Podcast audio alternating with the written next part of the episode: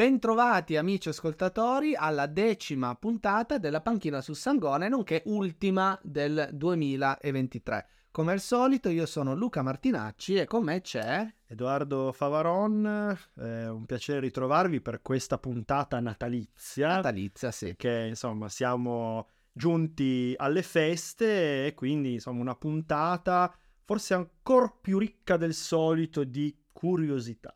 E partiamo allora subito, subito, senza preamboli, con la nostra rubi- rubrica Le notizie dalla Balsangone.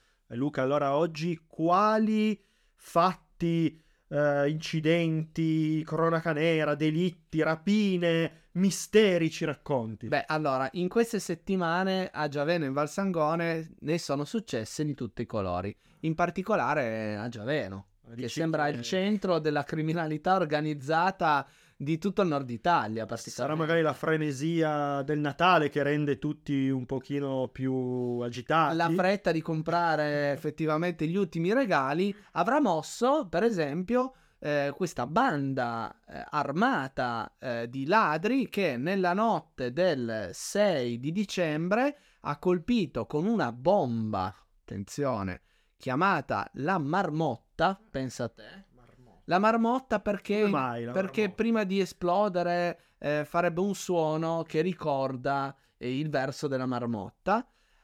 E, e, ecco, questi ladri con questa bomba hanno colpito niente meno che la banca eh, del Piemonte di Giaveno, la filiale della banca di Piemonte, e sono riusciti a portarsi via il bancomat per poterlo poi scassinare in tutta tranquillità in un luogo più consono per questi fatti così illegali. So che tra l'altro hanno anche portato a casa un discreto bottino. Penso che i regali di Natale li abbiano fatti senza problemi perché si sono portati via 30.000 euro circa.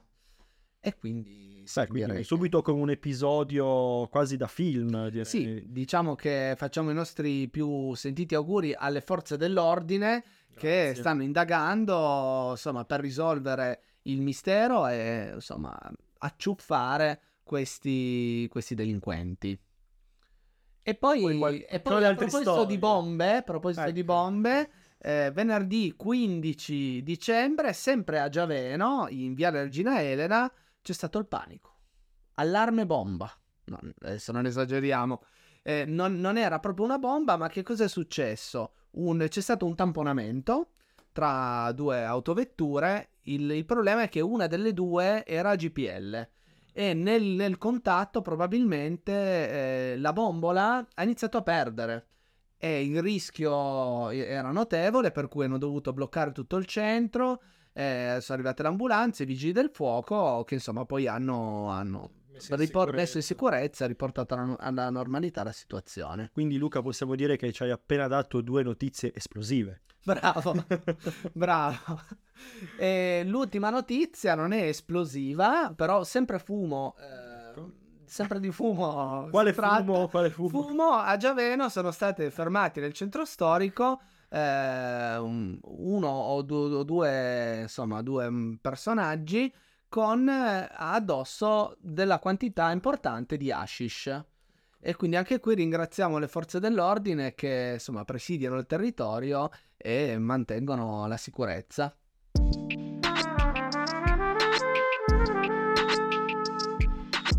Proseguiamo la nostra puntata con la rubrica Curiosità dal territorio.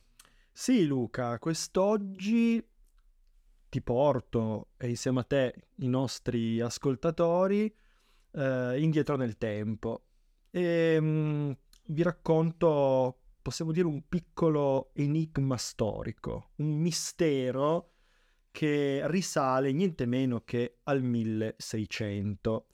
Un, uh, una curiosità che riguarda Giaveno e che possiamo dire essere quasi eh, degna del nome della rosa o del Club Dumas, perché parliamo di libri antichi. Ok. E nello specifico parliamo del Teatrum Sabaudie.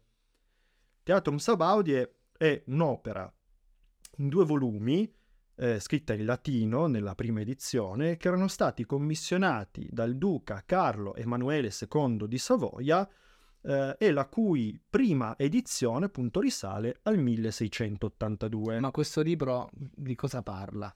E allora, questo libro che, eh, dobbiamo dirlo perché è importante per la nostra storia, ehm, fu eh, stampato e edito da uno dei più importanti editori e stampatori eh, dell'Europa del Seicento, che era l'olandese Johan Blau. Eh, in questo libro sono raccolte 145 incisioni Mhm. che raffiguravano le città, i monumenti più importanti ehm, del, del Ducato Sabaud. Ok. Quindi eh, era insomma un'opera che era stata eh, commissionata appunto da Carlo Emanuele II proprio ehm, come una sorta di biglietto da visita. Esatto, un- Esatto, Un album eh, Esatto. dell'epoca per far vedere agli ospiti Bravo, anche bravo. tutti Anche- i procedimenti. Esatto, anche per accreditarsi eh, presso le corti Mhm. dell'Europa dell'epoca. Quindi, insomma, un'opera eh, grandiosa che doveva proprio dimostrare la grandezza eh, Del della casa di Savoia. no? Però adesso veniamo un po' alla curiosità del nostro racconto. Ehm, tra tutte le città del Ducato Sabaudo, pensa che in quest'opera, che è un'opera importante, eh, appunto possiamo dire monumentale, soltanto una città non ha la tavola illustrata che raffigura appunto la città. Secondo te qual è questa Sì. città? No, lo so già, quindi posso dirlo. È Giaveno. Esattamente, è Giaveno.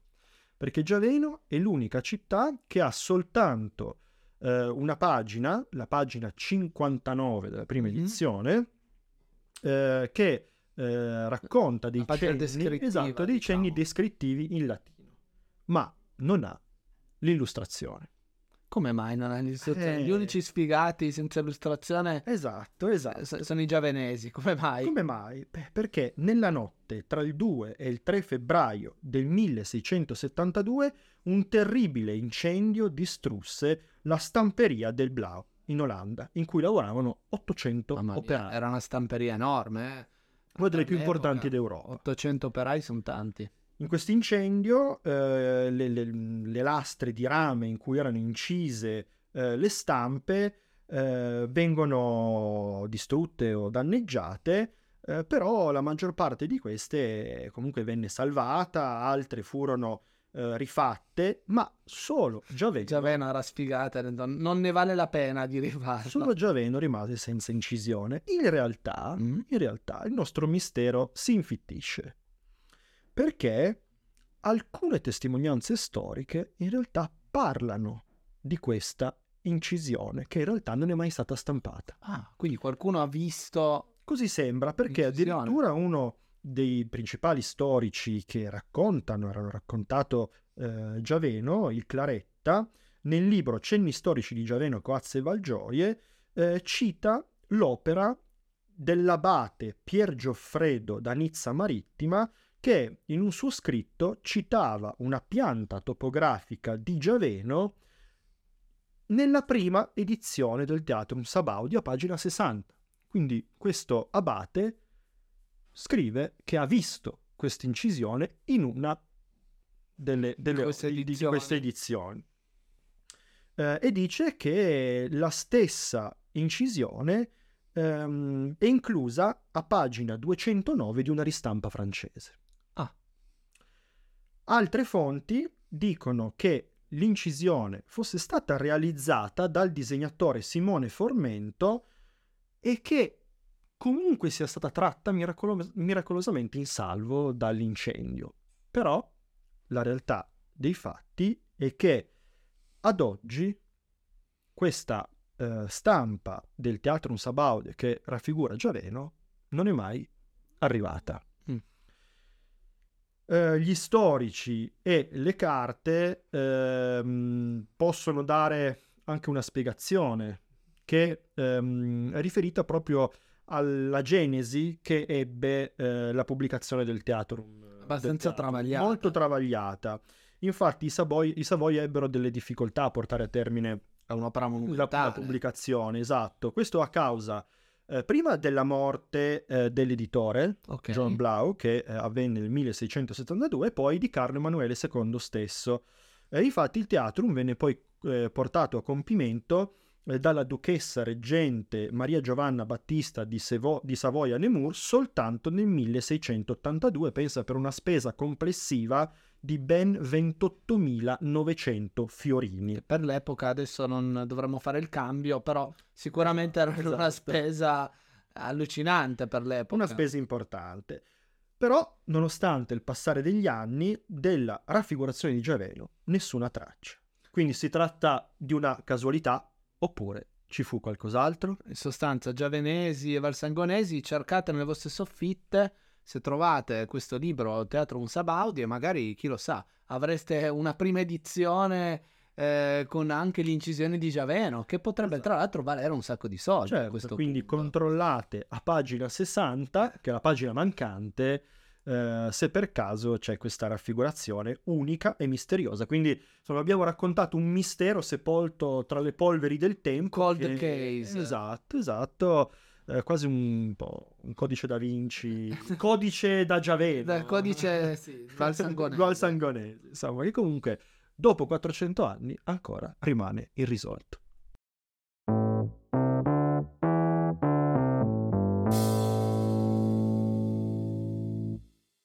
Per questa puntata speciale, diciamo, delle feste natalizia, abbiamo deciso di leggervi un racconto che si chiama La coltre bianca dal libro Giaveno di Alfredo Gerardi, che parla proprio del territorio. La coltre bianca. La messa era terminata da poco. Le note del Regem Venturum scioglievano ancora la densità delle tenebre, salendo come incenso verso costellazioni e galassie, quando il vecchio giunse alla porta del suo tugurio. Era solo e viveva solo. La carità riempiva i vuoti della sua miseria e dava al volto i segni di una serenità e di una dolcezza inesprimibili. Quella testa bianca, incorniciata da una barba fluente, quegli occhi che tralucevano in rassegnazione e bontà, quella compostezza garbata, schiva di ogni gesto di ostentazione e di petulanza, commuovevano chi lo incontrava. Aveva qualche lontano parente, difficilmente pronto a dare, ma piuttosto a prendere quel che la sua ingenua espressione non sapeva nascondere.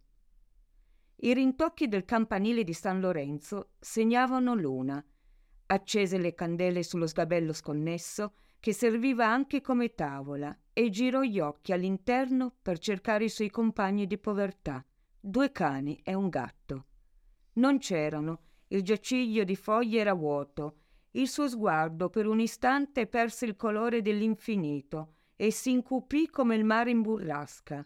Solo, la notte di Natale, senza il calore dei cani al suo fianco sul letto di foglie di faggio, senza il ronronnio e le moine del micio, senza un segno delle parole degli angeli dopo il Gloria in excelsis. Riaperse l'uscio, scrutò verso il tortorello, ma non vide ombra di animali. Forse erano ancora alla ricerca di cibo, perché la sua indigenza non gli consentiva di pensare a loro, e il poco che lo manteneva in vita come manna celeste non bastava nemmeno a se stesso. Riaccostò le tavole sconnesse, in cui esisteva soltanto più la traccia di cardini, e si gettò con desolato abbandono sul pagliericcio vegetale. Solo la notte di Natale gli mancava più che il calore dei fratelli, la presenza di coloro che vivevano con lui non per interesse, ma per fedeltà. Il freddo era pungente, aveva esaurito la provvista dei ricci di castagne raccolti nei boschi per mitigare il gelo del lungo inverno e stava rannicchiato tra le foglie, quasi a condensare quel po' di resistenza umana che trasudava dal suo povero corpo denutrito. Gli occhi erano umidi di pianto, la sua bella barba bianca brillava nel chiarore argenteo di quella notte come l'erba alla prima rugiada del mattino. L'occhio trasognato frugava nel vuoto della capanna a cercar le stelle, una stella buona che ripetesse anche per lui le bimillenarie parole del cielo di Nazareth. Il campanile di San Lorenzo aveva battuto le due. Le strade erano deserte. L'acqua del torterello sembrava avesse smorzato il suo canto e il suo flusso. Si era sentito l'uscio cigolare leggermente. Un muso peloso si introduceva nella fessura, premendo sui lati dell'interstizio. Era il cane più grosso, che portava legato al collo un involto di carta. Le vie del Signore sono infinite. Al vecchio intirizzito e quasi dimenticato una mano benefica mandava il suo dono, un cappone natalizio, perché rallegrasse la misera mensa sulle rive del Torterello. Quegli occhi senza luce si erano ravvivati, la mano scarna accarezzava il cane che scondinzolava davanti al padrone e lo leccava con delicata tenerezza. Dolce simbiosi di affetto in una notte solenne, notte di gioia, di pace, notte in cui ogni angolo di terra e di cielo spira una divina armonia ancor più avvertita dalle anime semplici. Un secondo cigolì annunziava l'arrivo di un altro ospite. Il fulvo pastore maremmano entrava silenziosamente con una fiaschetta al collo, autentica grappa della Valsusa, dono di uno dei tanti sperduti nell'immensità del creato, che in quella notte si era sentito fratello. Non mancava che il gatto a colmar la felicità del vecchietto. Un sorso di acquavite lo aveva rinconfortato, un secondo lo aveva trasportato nella sfera dei sogni. E il sogno è come una fata, quella dei deserti o quella delle fiabe, sempre presente nei recessi infantili del nostro cervello, ad addolcire talvolta l'amara realtà della vita. Si era appena assopito, Fuori il tempo stava cambiando. I primi fiocchi di neve scendevano a terra, coprendo le tristi scorie del mondo abitato. I due cani erano saliti sul giaciglio accanto al vecchio, ma non avevano preso sonno, sembravano attendere qualcosa. L'istinto degli animali supera spesso quello dell'uomo. Battevano le quattro alla torre degli orologi, quando un fruscio alla porta e un raspare di zampe indicavano una nuova presenza, quella del gatto grigio. C'era però un non so che di insolito nelle sue mosse. Si accaniva contro l'uscio come se volesse spalancarlo per lasciare entrare un animale di proporzioni maggiori delle sue. I cani saltavano a terra, si univano al gatto per forzare l'apertura.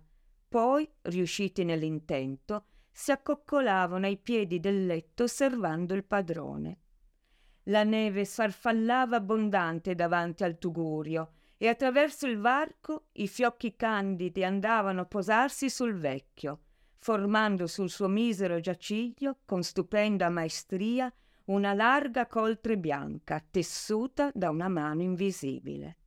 Non era più neve, era lana caldissima, anche il povero derelitto aveva ricevuto il suo dono, un dono celeste, sognato da tempo, da sempre come un miraggio di fata morgana.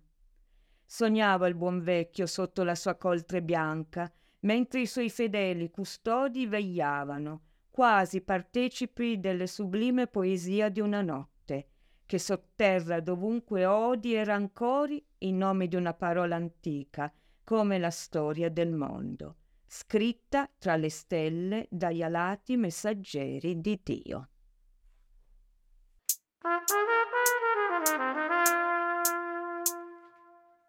Per la rubrica L'ospite della puntata abbiamo con noi Mariano, eh, musicista, artigiano, eh, insomma, artista a tutto tondo. Ci provo. eh, per chi non lo conoscesse, eh, hai voglia di presentarti? Sì, io sono Mariano José Agosta, eh, vivo in Valsangone, come poi andremo nei dettagli. Sì, sono un artigiano, un amante della musica, musicista autodidatta che poi negli anni è diventato artigiano, proprio anche per amore alla musica. Quindi, oltre ad ascoltarla, ho sentito come necessario in confronto a quest'arte che mi ha salvato la vita, la musica, di mettermi con massima umiltà e quindi non solo ascoltarla, ma mettermi a costruire uno strumento con tutti i sacrifici e le difficoltà annesse, però è proprio come un, qualcosa che dovevo alla musica, no? Partendo proprio da zero, cioè la costruzione. Quindi Luca, eh, continuiamo eh, con il nostro podcast a dare voce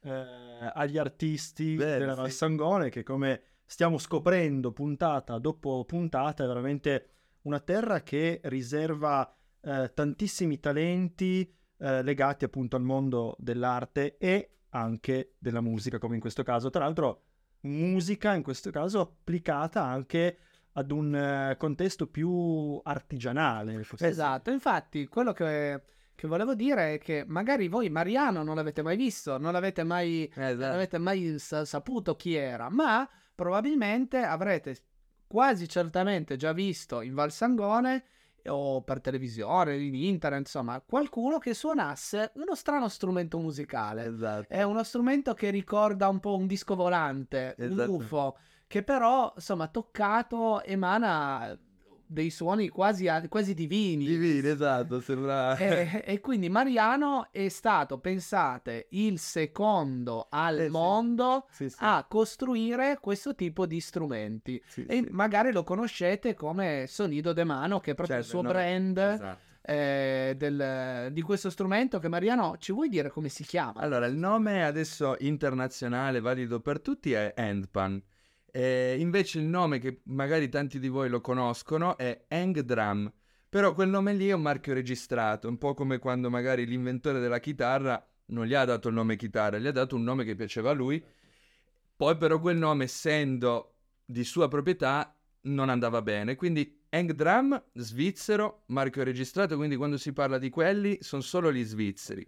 Hang ehm, nel dialetto di Berna in Svizzera vuol dire mano e drum in inglese vuol dire percussione. Invece handpan rimane sempre hand in inglese e pan vorrebbe dire pentola, ma è un nome ereditato dalle steel pan, che sono lo strumento antecedente all'endram, no? Quindi Mhm. diciamo che l'endram o l'handpan è il figlio delle steel pan, che sono quello strumento concavo che si suona con le bacchettine, Ok. che c'è nella sirenetta, si, si vede un po' in giro. Ma poi lo vedrete presto. Sì, poi Mariano eseguirà anche uh, almeno un brano Sì, sì, lo, lo vedrete in azione questo strumento. Ma allora, Mariano, com'è nata l'idea di costruire questi strumenti? Mannaggia. Nel senso, c'è praticamente nessuno al mondo che... Eh sì, eh sì. Allora, è nata... Ho iniziato a costruirli 12 anni fa, però ho avuto la fortuna a 18 anni, eh, tra un compagno di scuola, Jimmy, sì, era anche un mio compagno di un suo compagno di classe che io ho conosciuto nel treno, mi fa... Io a 16 anni ho iniziato a suonare da autodidatta, no?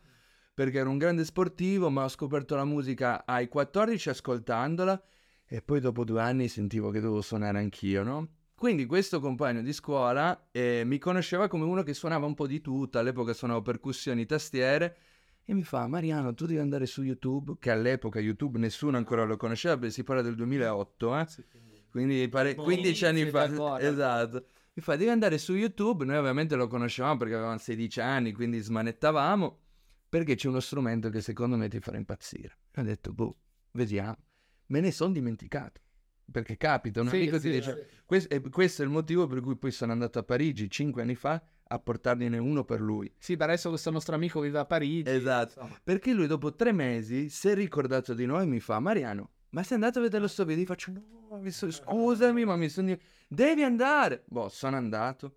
Dopo sei ore ho capito che volevo fare quello. Nel senso, non costruirli, ma in sei ore ho capito che tutto il mondo voleva questo strumento. C'era solo un artigiano in tutto il mondo, In Svizzera. l'inventore ovviamente. Costava tantissimi soldi e io non ce li avevo. Quindi cercane uno usato, cercane uno artigianale. Sono stato quattro ore al computer, fortunatamente poco prima di demordere. Ho provato a scrivere su... all'epoca non c'era subito, però comunque roba di usato, no?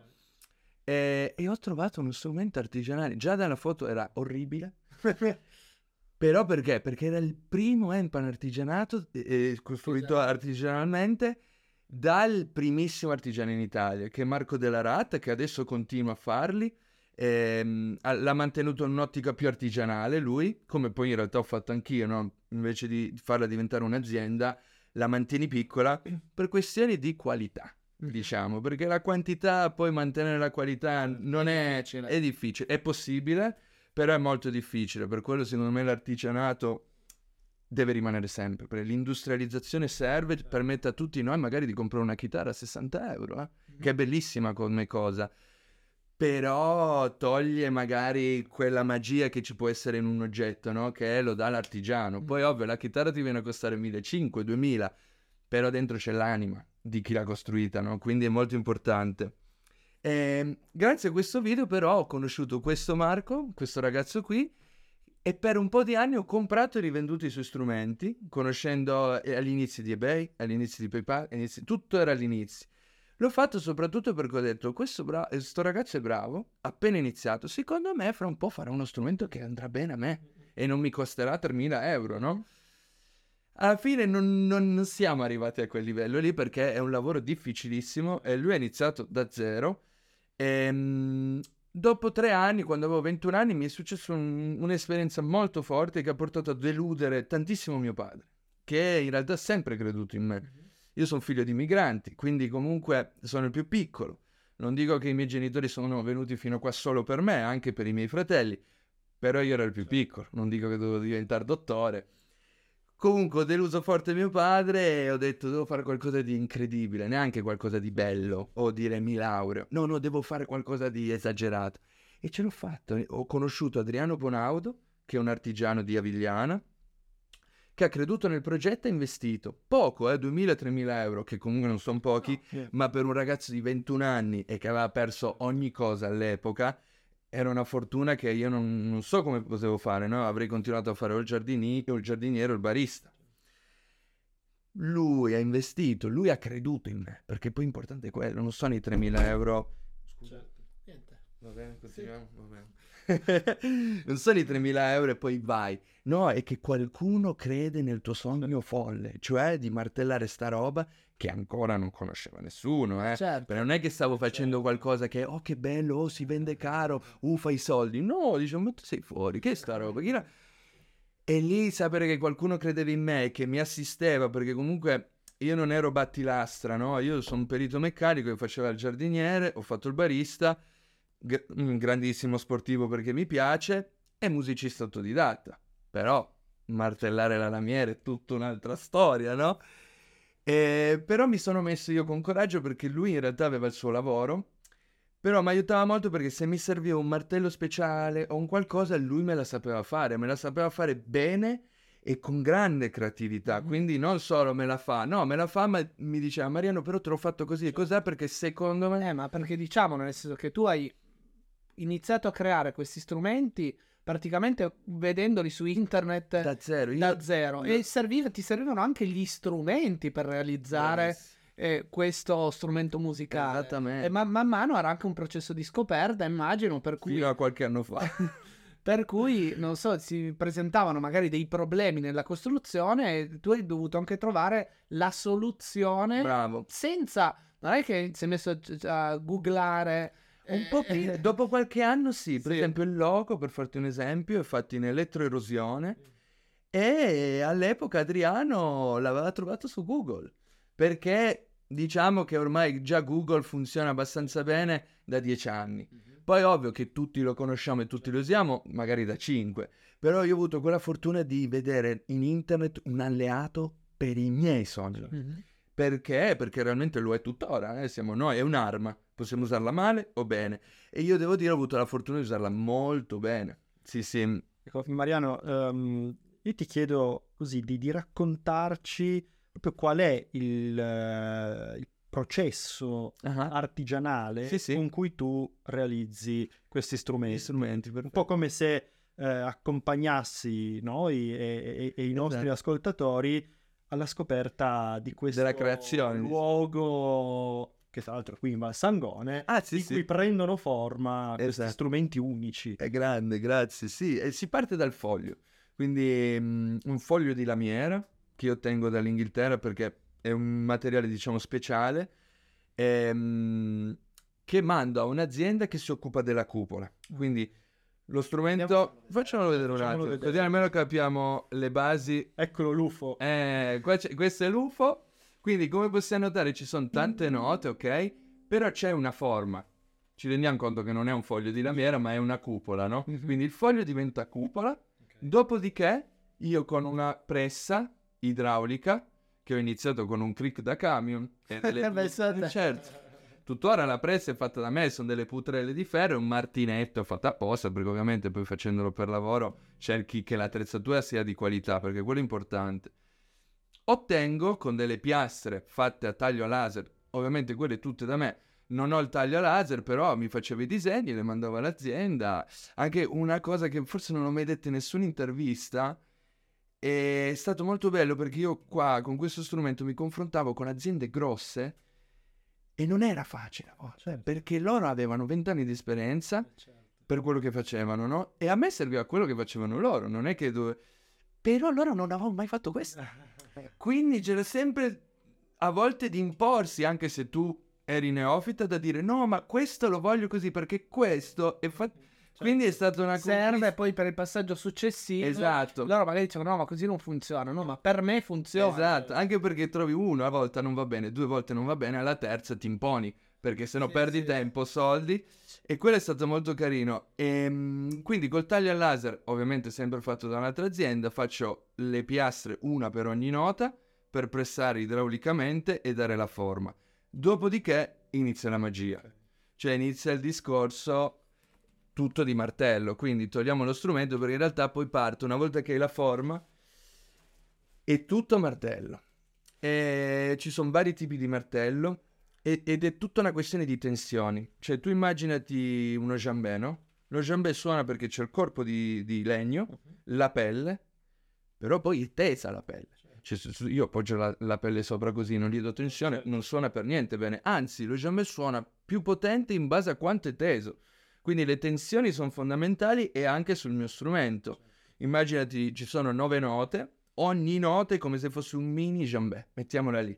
Solo che, al contrario dello jambé che basta tensione, in questo caso la tensione va data in dei punti specifici, proprio per far uscire gli armonici in particolare. Ehm, E, poi si usa il calore. Il calore per rilassare le tensioni e per indurire. Ehm, eh, esatto, sì. Ci sono molte accordature. E poi c'è l'incollaggio perché fortunatamente lavoro con eh, la cupola scoperta. Adesso avete notato che sono due cupole unite, no? Però la maggior parte del lavoro va fatto scoperto, quindi dovendo lavorare molto da dentro ho, ho lo spazio per farlo. Quando è finito lo mando a ramare perché adesso utilizzo il rame, prima ho usato il cromo, eh, ma il rame mi piace di più. E, e una volta ramato ancora accordatura, ricottura, accordatura e poi incollaggio. L'incollaggio deve asciugare 2-3 giorni, poi accordatura, riposo, accordatura di nuovo. Ovviamente più vado avanti, più le accordature sono, Sì, richiedono sì, meno sì. tempo, sono più però di precisione. Le ultime sono comunque balorde perché bisogna infilare la mano dentro per martellare, no? Da, da dentro verso fuori. E poi diciamo c'è, c'è quella di assestamento, in modo che poi la persona quando prende lo strumento è già stabile, è già abituata Sì, a sì, vibrare. non hai bisogno di riaccordarlo dopo poco esatto. tempo. Per Perché sennò- vendendo in tutto il mondo, tu immaginati, facevamo arricchire più i corrieri, che, che stimo tantissimo, ma in realtà poi non guadagnano i corrieri, guadagnano le aziende che gestiscono i corrieri, perché immaginati, spedisci in Stati Uniti, 180 euro di spedizione, perché comunque eh, occupa parecchio volume, dopo sei mesi si scorda, che fai? Io glielo accordo anche gratis, perché spesso faccio, chiedo pochissimo ai miei clienti, perché non voglio speculare su una persona che ha già investito nel mio sogno, no? Però guadagnano più i corrieri, perché 180 euro vieni di qua, te lo accordo, te lo rimando e sono quelli... Senza contare poi il disagio del musicista, no? Perché poi magari Rimane senza mesi rimane senza strumenti. E poi anche la paura del suonarlo. Tanti... Adesso tutti gli artigiani, bene o male, fanno strumenti un po' più resistenti, anche se secondo me su quello sono contento che sono molto avanti su quello. Eh, ma anni fa la gente aveva paura di farlo suonare. Uno perché comunque costa caro, ma poi perché la gente si aveva paura, aveva ragione, effettivamente sto strumento gli davi un po' più così, si è scordato. Che fai come la chitarra che lo fai tu? No, Eh, no, devi mandarlo dall'artigiano. E chissà quanto mi costa, poi devi aspettare. E quindi ho lavorato sempre sulla resistenza perché, secondo me è fondamentale, ma in qualsiasi roba. no? Quanti giorni o settimane o mesi Eh, prende questo? All'inizio, allora, fortunatamente si è ridotto sempre di più perché ovviamente la pratica dà, però richiede comunque tempo. Mm, Valuta più o meno, per stare tranquillo, poi ne posso fare più in serie, un mese. Un mese per far tutto proprio con calma e darti magari lo strumento proprio Certo. super riposato.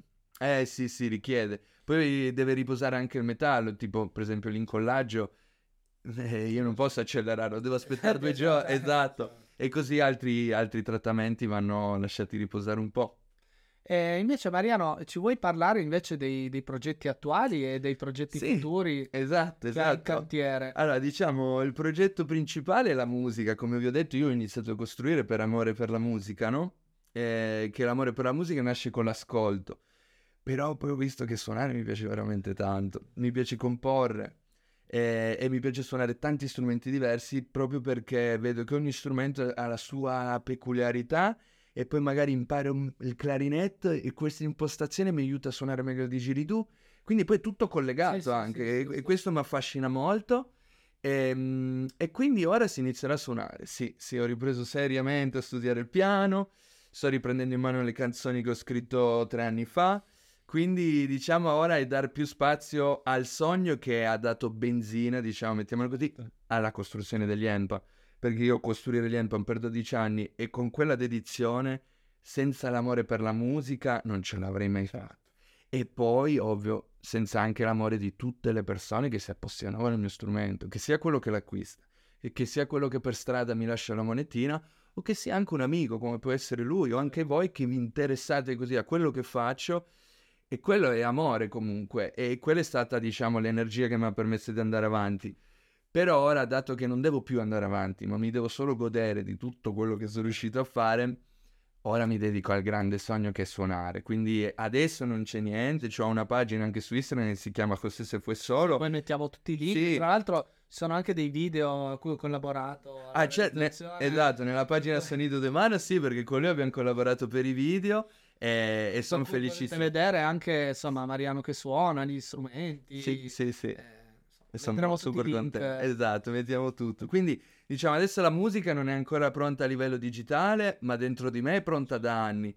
Ora avrò più tempo libero e quindi posso anche studiare, perché comunque poi ci tengo. Come con l'artigianato mi sono messo a studiare anche con la musica, per quanto io adesso suono e la gente mi dice che bello, bravo.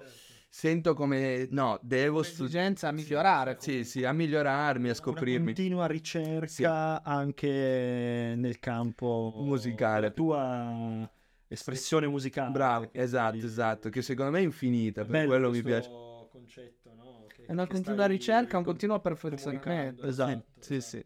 Che poi scopri te stesso, alla fine noi scegliamo di fare il pittore, Certo, le- qualsiasi Certo, cosa, no? certo, Però il bello è che se facciamo qualcosa con passione esatto. ci fa scoprire noi stessi e se scopriamo noi stessi è inevitabile, stiamo meglio. E poi i frutti si vedono e si possono poi raccogliere, come stai facendo tu. Questo è anche un altro messaggio grazie. che insomma, io trovo che sempre più persone av- hanno bisogno di questo insegnamento, cioè che di fare le cose con passione, con sì. amore, i risultati prima o poi arriveranno. Arrivano, arrivano, ci va tempo, però poi anche lì se fai qualcosa con amore che ci vada a tempo, non ti interessa, perché tu stai già facendo l'amore adesso, non è che dici... Certo. Ah, perché poi anche lì le aspettative future sono delicate, anche e soprattutto con la musica. Ah, scrivo sta canzone, io adesso il prossimo anno con la musica spacco.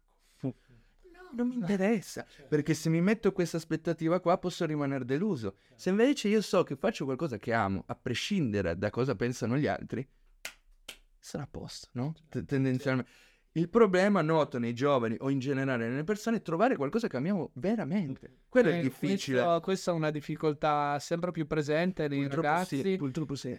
Trovare una passione, Sì. cioè non... eh, Quello è difficile, però si fa, nel senso, però sì, lì mm, forse non basterebbe... Eh, 20 no, minuti. no, non basta 20 minuti. Vabbè, eh, potrebbe essere uno spunto per una prossima intervista. Perché no? Quando uscirà il tuo album, eh, ecco. ti, ti aspettiamo nuovamente su. Esatto, scrivo canzoni, ecco, beh, mi piacerebbe, scrivo canzoni proprio per cercare, oltre a dare una musica, a dare un messaggio. Certo. Cosa che è successo a me quando avevo 12, 13, 14, 15 anni, che ascoltavo la musica e leggevo anche i testi. E a me quei testi mi hanno dato la forza di non mollare quando veramente sembrava tutto impossibile. Quindi l'idea è ridare ai musicisti, agli artisti, tutti gli esseri umani che sono esistiti fino adesso, no? che hanno inventato magari il martello che mi serviva a me. È come ridare qualcosa a tutti gli altri che mi hanno ispirato alla fine. Quindi osservare gli altri secondo me serve molto. In Non modo- giudicarli, In eh. qualche modo la storia che ci hai raccontato oggi dimostra proprio questo, come Speriamo che un sti sogno, un'intuizione, un'idea geniale Eh sì. poi ha portato veramente a condividere questa passione in tutto il mondo. Bellissimo, no? infatti sono contento. Allora, Grazie, rimandiamo intanto, ringraziamo Mariano per Grazie essere a venuto a- come ospite alla puntata di oggi. E eh, allora eh, se è già pronto l'invito all'uscita dell'album no? eh, Sì, per volentieri. tornare da noi e presentarlo Volentieri. Nel frattempo ci regali qualche nota. Sì, sì. E salutiamo Jimmy. Eh sì, salutiamo Ciao, Jimmy. Jimmy. Jimmy, grazie per... Ci siamo sdebitati. È stato bellissimo perché gli ho portato l'Enpan con Federico Gioberto, Sì, un altro un altro nostro amico che anche lui è sempre, ma essendo amico, ma stimolato ad aver Anche forza. lui a Parigi, tra l'altro. Tutti, tutti Andava- adesso vive a Parigi, Sì. ma all'epoca Federico non viveva a Parigi. Gli faccio: Stai andando a trovare Jimmy? Ok, non gli dire che vengo io. Siamo andati, siamo arrivati alle 6 del mattino, guarda caso. Jimmy doveva andare a lavoro poco dopo. Federico, ovviamente, a me mi lascia aspettare un po' più, no? Lontano. E gli fa Jimmy: No, Jimmy, guarda, voglio fare due foto con l'alba. Cazzata. Vieni, però voglio andare al Pantheon che mi piace. Io mi ero già messo lì con l'Empan a suonare. Quindi Jimmy arriva al Pantheon, sente l'Empan, io con l'Empan. Poi guarda, vede me con l'Empan, impazzisce, mi viene a salutare e poi gli faccio: No, no, questo è tuo. è stato Questo che momento. bellissimo, quindi mi piace anche ricordarlo. E sì, salutiamo Jimmy. Va bene, proseguiamo allora con le note di Mariano. sì.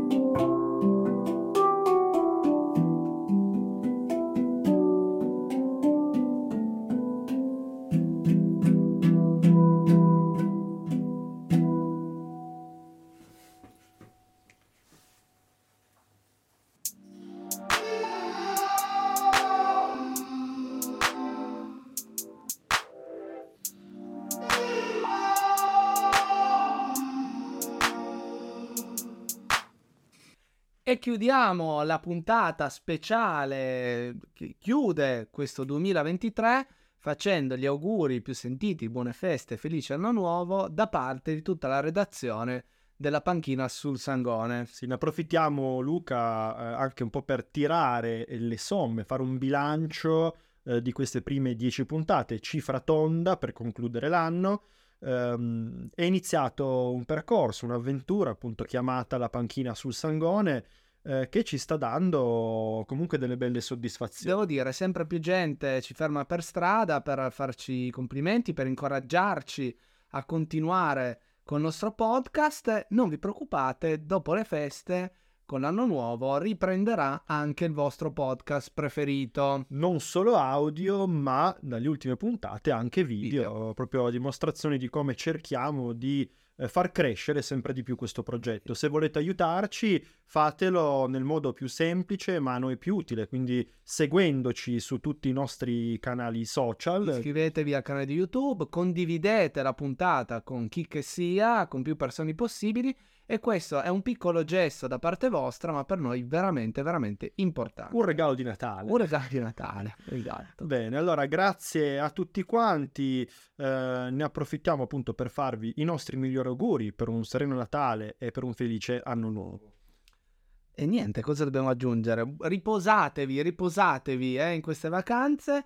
E Ci ritroviamo dopo l'Epifania. Dopo l'Epifania, Esattamente. Un saluto a tutti da Luca Martinacci, Edoardo Favarone e da Raffaella Vercelli. Ciao.